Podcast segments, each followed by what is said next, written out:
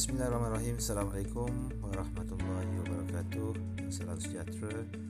Uh, So Alhamdulillah Untuk lecture kali ini uh, Saya akan menggunakan Aplikasi uh, Anchor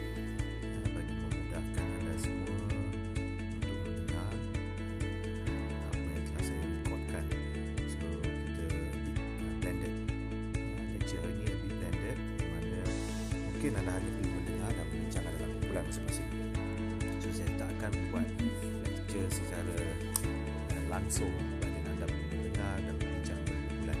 So, tajuk uh, lecture yang kita pada, pada hari ini adalah berkenaan pemeriksaan risiko dalam pendidikan luar. Ya, so, bagaimana risiko uh, yang diaplikasikan ya, risiko yang mungkin setengah orang mengatakan bahawa risiko adalah satu perkara yang uh, uh, it's not a good thing to put in your learning process but dalam pendidikan luar ataupun dalam kehidupan kita for sure kita memerlukan risiko. Hidup kita tak akan uh, tak akan ada cabaran tak akan ada pembaharuan. So we need the risk. So uh, sambil saya menerangkan anda boleh mengutip pada slide yang dikekalkan lah. Baik, risiko uh, dari segi definisinya dikatakan sebagai the possibility of suffering loss. The possibility kecenderungan untuk kehilangan sesuatu benda ataupun perkara lah. So the potential to be lost something of value uh, to loss maybe a physical, social or financial. Uh, ada mungkin kehilangan dari segi fizikal, dari segi sosialnya, dari segi kewangannya. So banyak aspek yang mungkin dikatakan sebagai risiko yang mungkin kita kita akan hilang. So um, Cina kata wejan. Macam mana sebut tadi saya tak pastilah tapi patah Cina kata wejan itu ada malang dan malang dan peluang. Eh so risiko ni put in your mind or bear in your mind that risiko ni ada something yang dikatakan sebagai satu malang, satu part malang dan satu part mungkin peluang eh aa, mungkin ada keuntungan atau mungkin ada kerugian so kita tidak boleh mengatakan bahawa bila kita sebut risiko dan dia 100% ataupun definitely dia jadi satu benda yang tak baik lah malang eh baik uh, bagaimana aktiviti risiko ni digunakan dalam sukan dan pendidikan luar eh, ataupun dalam pendidikan luar ni bagaimana risiko ni digunakan untuk uh, menambah baik eh, dari segi aspek pembelajaran uh, pengajaran dan pembelajaran pelajar eh, dalam konteks pendidikan luar. So sebenarnya apa yang kita aplikasikan ataupun kita gunakan, risiko ni digunakan sebagai medium bagi pembangunan insan dan pembelajaran yang lebih holistik. Maksudnya kalau sekiranya kita tidak menggunakan risiko, kemungkinan besar pembelajaran pelajar tersebut tidak akan mencapai tahap yang baik.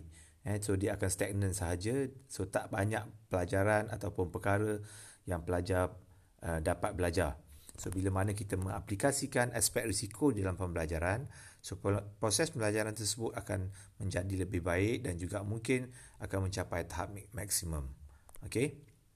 Dan kesan risikonya ada pelbagai uh, aspek lah ataupun pelbagai uh, kesan antara yang kita dapat kenal pasti uh, dua perkara iaitu positif dan juga negatif yang mana bila kita kata positif uh, sure bila ada risiko eh maksudnya awak pergi ke uh, hutan ada apa uh, terpaksa merempuh uh, mungkin panjat batu mungkin jatuh there is a risk.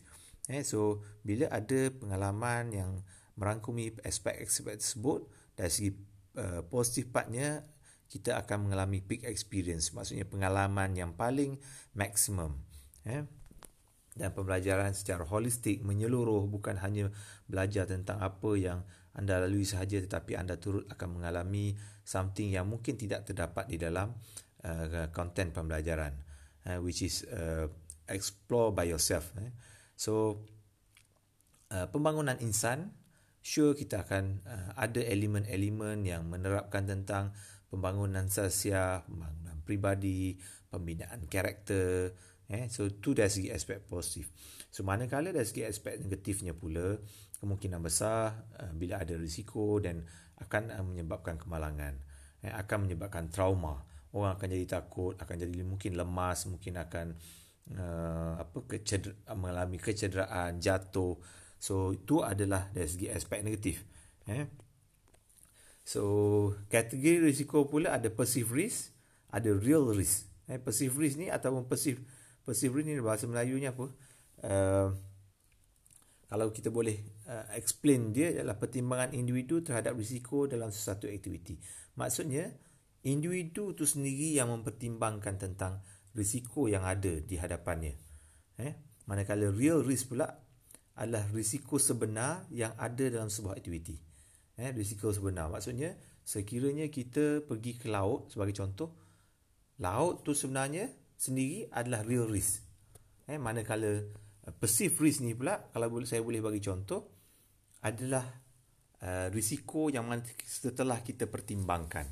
Sebagai contoh, bila mana kita pergi ke tempat yang sangat berbahaya uh, yang anda rasa sebagai contoh laut tadi, Uh, so sangat bahaya kemungkinan besar ada ombak yang setinggi 2 meter uh, apa kawasan yang dalam eh? so that is the real risk tapi bagaimana untuk kita mengurangkan risiko tersebut supaya kita dapat menjalankan aktiviti dengan selamat kita buat di kawasan yang mungkin kurang berombak yang terkawal yang mungkin kedalamannya tidak terlampau dalam dan kita apa nama ni bawa pelajar di kawasan yang mungkin tak ada batu eh? so itu adalah perceived risk.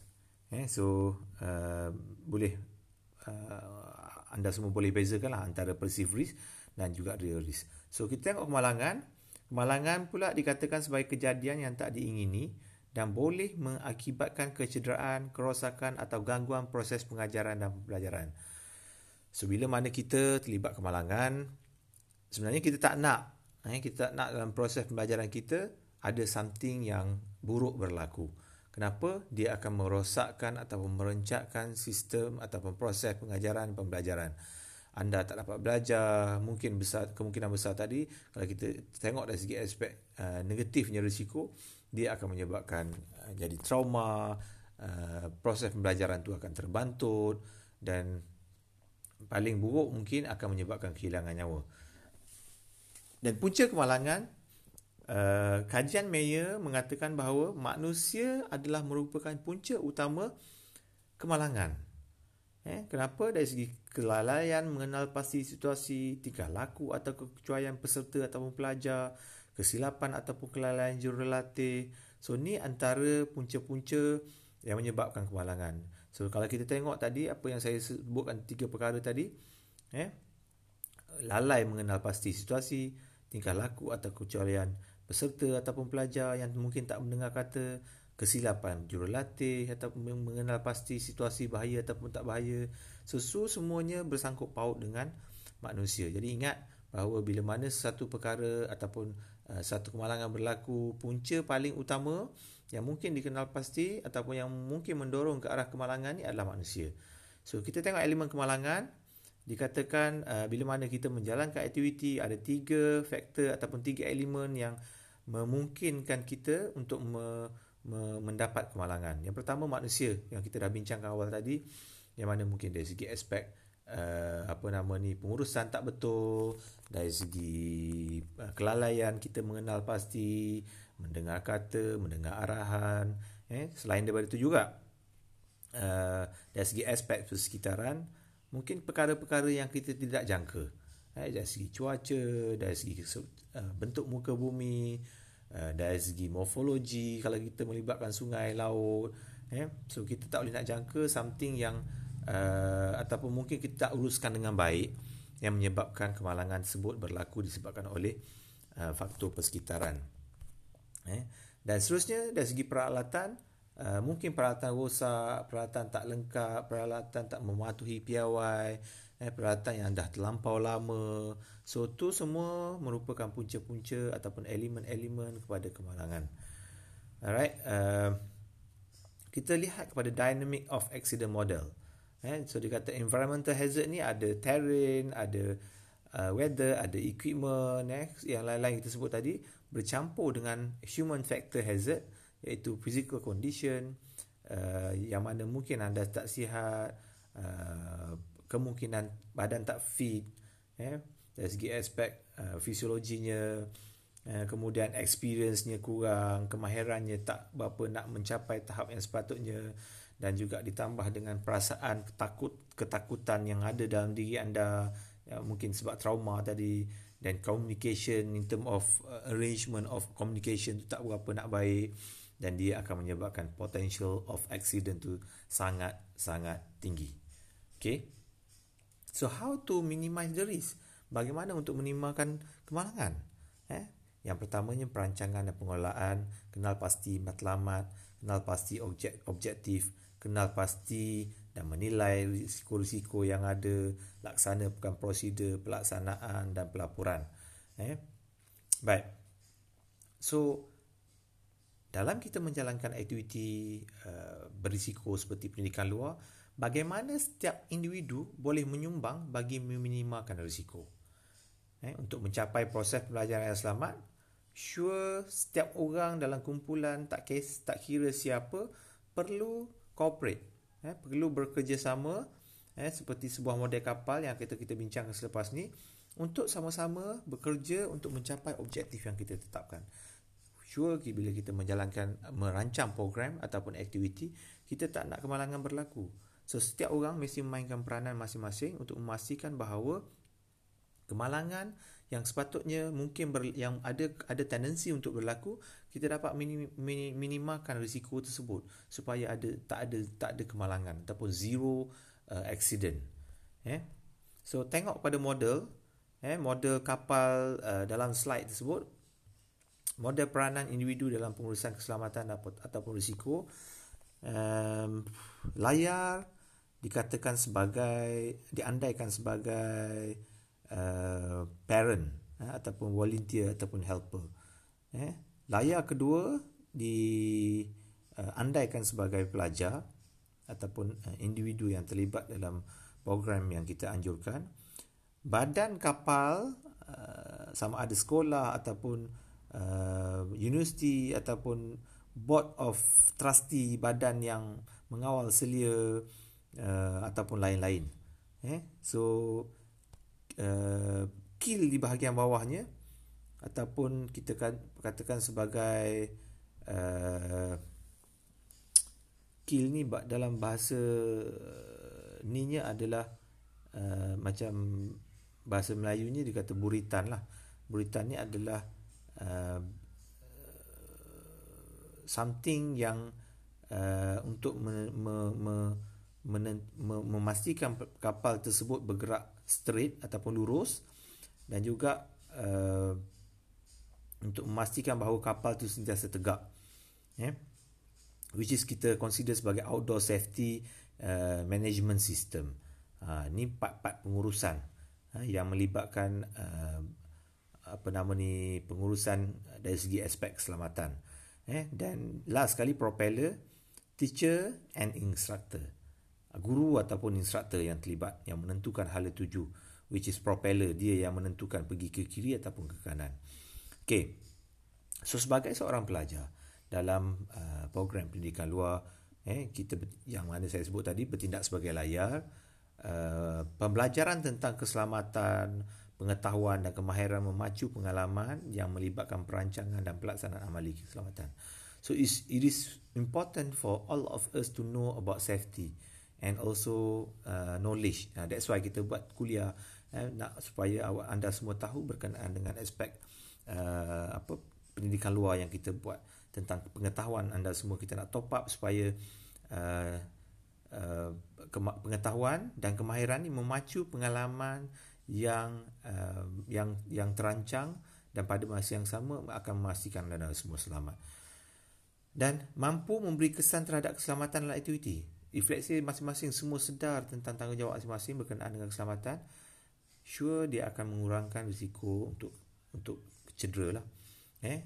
Dan sebagai contohnya ikut langkah-langkah keselamatan dan uh, play your role as a student disiplin disiplin disiplin eh? Dan uh, kita lihat pada guru ataupun instruktor pula.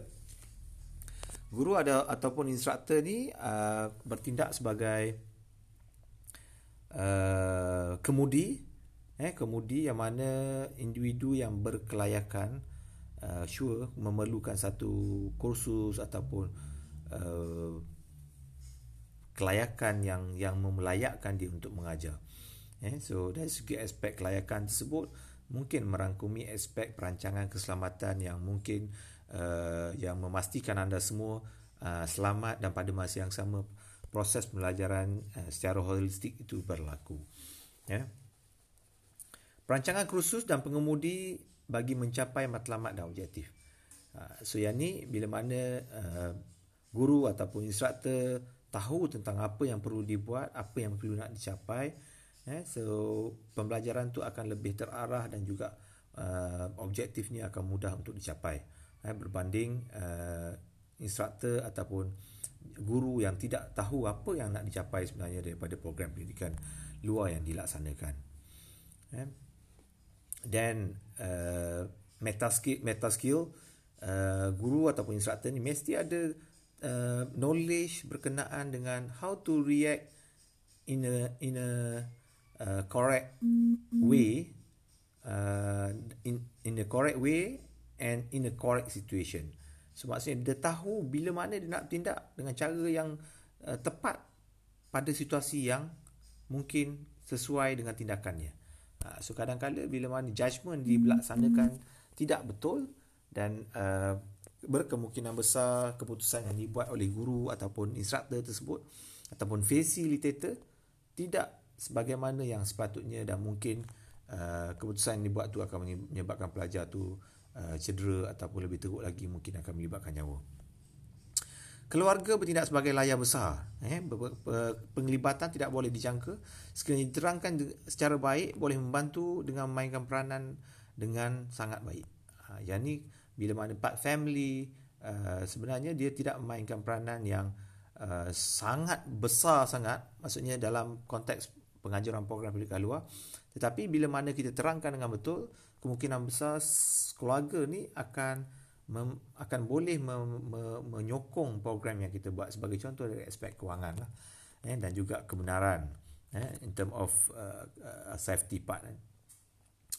board of trustee government and professional agency which which is dia ni bertindak sebagai hal body badan kapal tu sendiri menyediakan struktur polisi rangka kerja uh, bagi memastikan proses pembelajaran yang dilaksanakan tu selamat dan uh, mencapai apa yang kita nak. Eh, sebagai contohnya maskar. Maskar ni Persatuan Kanu Malaysia bila mana ada melibatkan aktiviti berkayak so sure ada peraturan-peraturan tertentu, tertentu yang perlu kita ikut eh, yang mana maskar adalah pembuat dasar kepada uh, aktiviti-aktiviti yang perlu ataupun kaedah dari segi keselamatan SOP-nya eh, yang perlu diikuti oleh semua orang. Ha. Okay, kemudian sistem pengurusan keselamatan melibatkan semua individu dalam proses keselamatan eh, sebagai penstabil bagi membantu menyokong keseluruhan program daripada tumbang. Yang ni saya tengok yang saya sebut tadi kill tadi lah. So dia adalah penstabil yang mana untuk memastikan program tu selamat dan juga uh, kita yakin bahawa ia selamat mesti menggunakan satu sistem eh, pengurusan keselamatan sebagai contoh RAMS Risk Analysis Management System yang mana kita uh, fokus ataupun kita jangka kita analisis daripada awal sebelum melaksanakan program.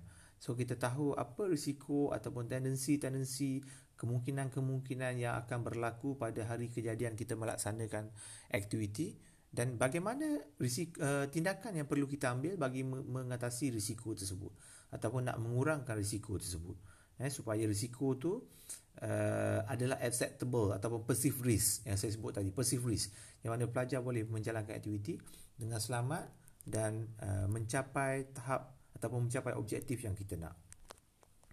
So, bagaimana menjalan dan menguruskan keselamatan? Peringkat satu, perancangan awal dan proses kelulusan daripada pengetua, pengarah, chancellor dan lain-lain.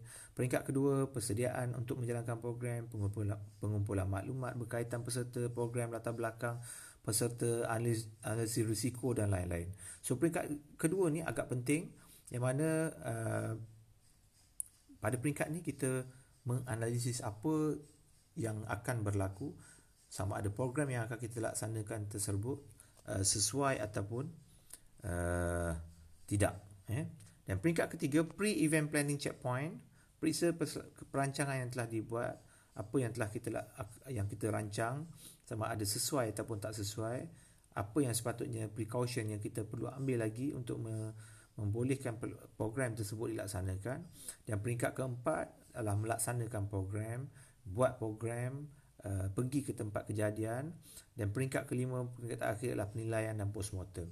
So sure bila mana kita menjalankan program adalah sangat penting untuk kita menilai balik program yang kita laksanakan supaya penambahbaikan yang uh, apa kekurangan yang berlaku akan dapat ditambah baik pada masa hadapan.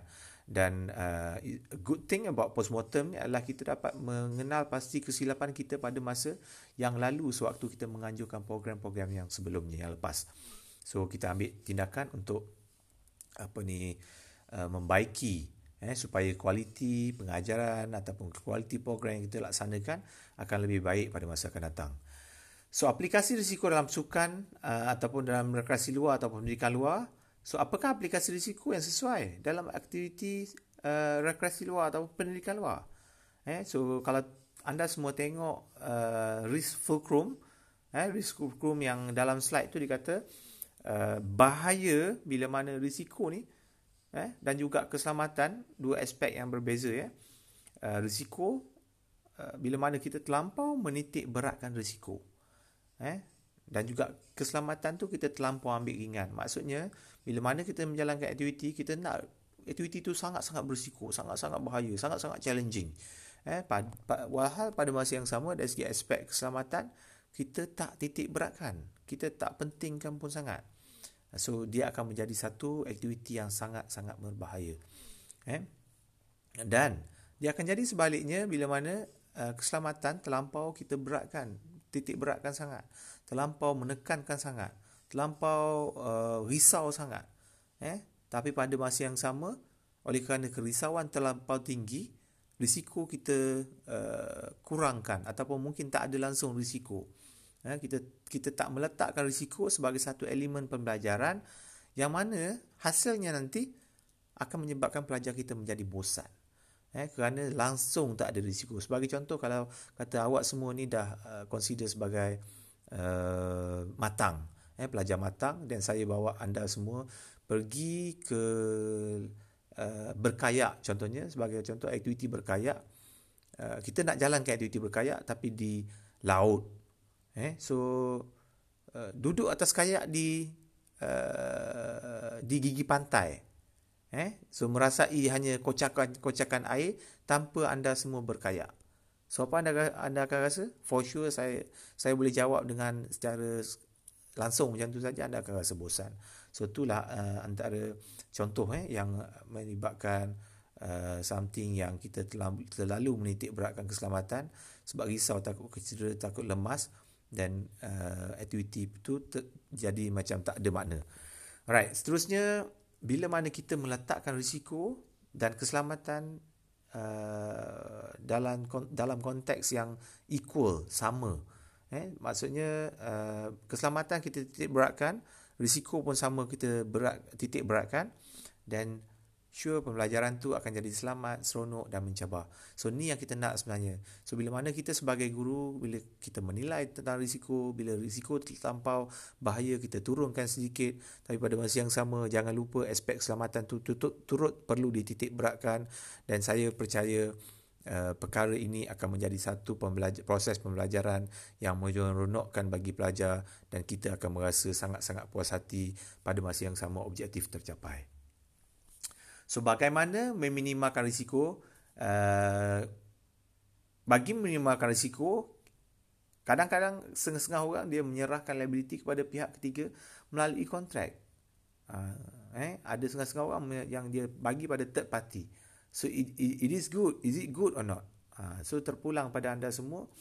Uh, ada satu kaedah yang saya sebut tadi, yang kita bincang tadi, menyerahkan pada pihak lain. Maksudnya awak pergi ke uh, satu apa recreation center, recreational center bagi pada jurulatih kat sana untuk mengendalikan program. Itu uh, so another part yang mungkin kita akan bincang dengan lebih lanjut lah. Eh, kontrak tanggungan boleh dipindahkan yang kita sebut tadi kepada badan korporat atau individu lain. independent contractor memberikan servis dalam bentuk perkhidmatan dan menanggung segala liability terhadap pelanggan. Lease or rental agreement, perjanjian sewa alatan tidak menanggung liability pelanggan sekiranya berlaku sebarang kerosakan pada alatan dan risiko kecederaan. So mungkin kalau dalam konteks sekolah pelajar pergi ke sekolah eh, pelajar pergi ke guru membawa pelajar pergi ke recreation recreation center ataupun pusat-pusat training yang uh, yang menyediakan uh, jurulatih dan guru hanya menyerahkan pada jurulatih jurulatih handle everything. Uh, then that is one part yang kita bincang tadi yang bagi pada third party. Uh, yang yang mana liability itu ditanggung oleh third party. Ditanggung oleh jurulatih. Tapi ada setengah-setengah tempat yang mana gurunya melaksanakan sendiri program tapi hanya menyewa alatan eh, ataupun kita namakan sebagai lease or rental agreement. Dia hanya sewa saja tapi tak ada liability yang ditanggung oleh uh, instructor ataupun oleh pihak si penyewa so kecederaan kemalangan tu ditanggung oleh uh, peserta ataupun guru tersebut eh, yang menganjurkan ataupun menyewa peralatan. Participant waiver dokumen perjanjian pelanggan untuk menanggung segala kejadian semasa menggunakan alatan. Penyewa tidak menanggung liability. So yang ni mungkin kita akan guna nanti ataupun kita mudahnya kata borang lepas tanggungjawab which is dalam borang tersebut jelas menyatakan tentang risiko-risiko yang bakal berlaku bila mana anda melalui aktiviti ini dan uh, anda dijelaskan tentang uh, kemungkinan-kemungkinan yang berlaku dan seterusnya anda sebagai participant yang mengisi waran tersebut anda faham jelas dan anda tanda tangan. Uh, so is is a agreement eh bahawa uh, peserta ataupun individu yang mengikuti program tersebut jelas dan faham tentang apa yang bakal berlaku. So perancangan pengusaha risiko sure kita gunakan RAMS eh pengusaha risiko proses mengurangkan potensi kehilangan kepada tahap yang boleh diterima. Uh, so reduce the risk if let's say the risk is too high. If you cannot manage the risk, then try to reduce the risk. Eh? So there is no point if let's say you sebagai guru bila kata bahaya dan you terus batalkan. Dan ini akan mengakibatkan pelajar tidak tidak mendapat uh, pembelajaran yang sepatutnya. So uh, dekat risk management ni ada prosesnya uh, bagaimana merancang dan mengurus risiko ada identify risk then risk assess and analysis, plan action, implement, measure, control and monitor yang kita dah bincang pada awalnya lah. Uh, so saya rasa setakat itu saja. Kemungkinan besar sekiranya anda tak faham dan kita boleh berbincang selepas ni dan boleh tanya saya. So apa yang perlu anda buat dalam kumpulan adalah untuk uh, memahami tentang konten pembelajaran pada lecture saya yang terbaru ni.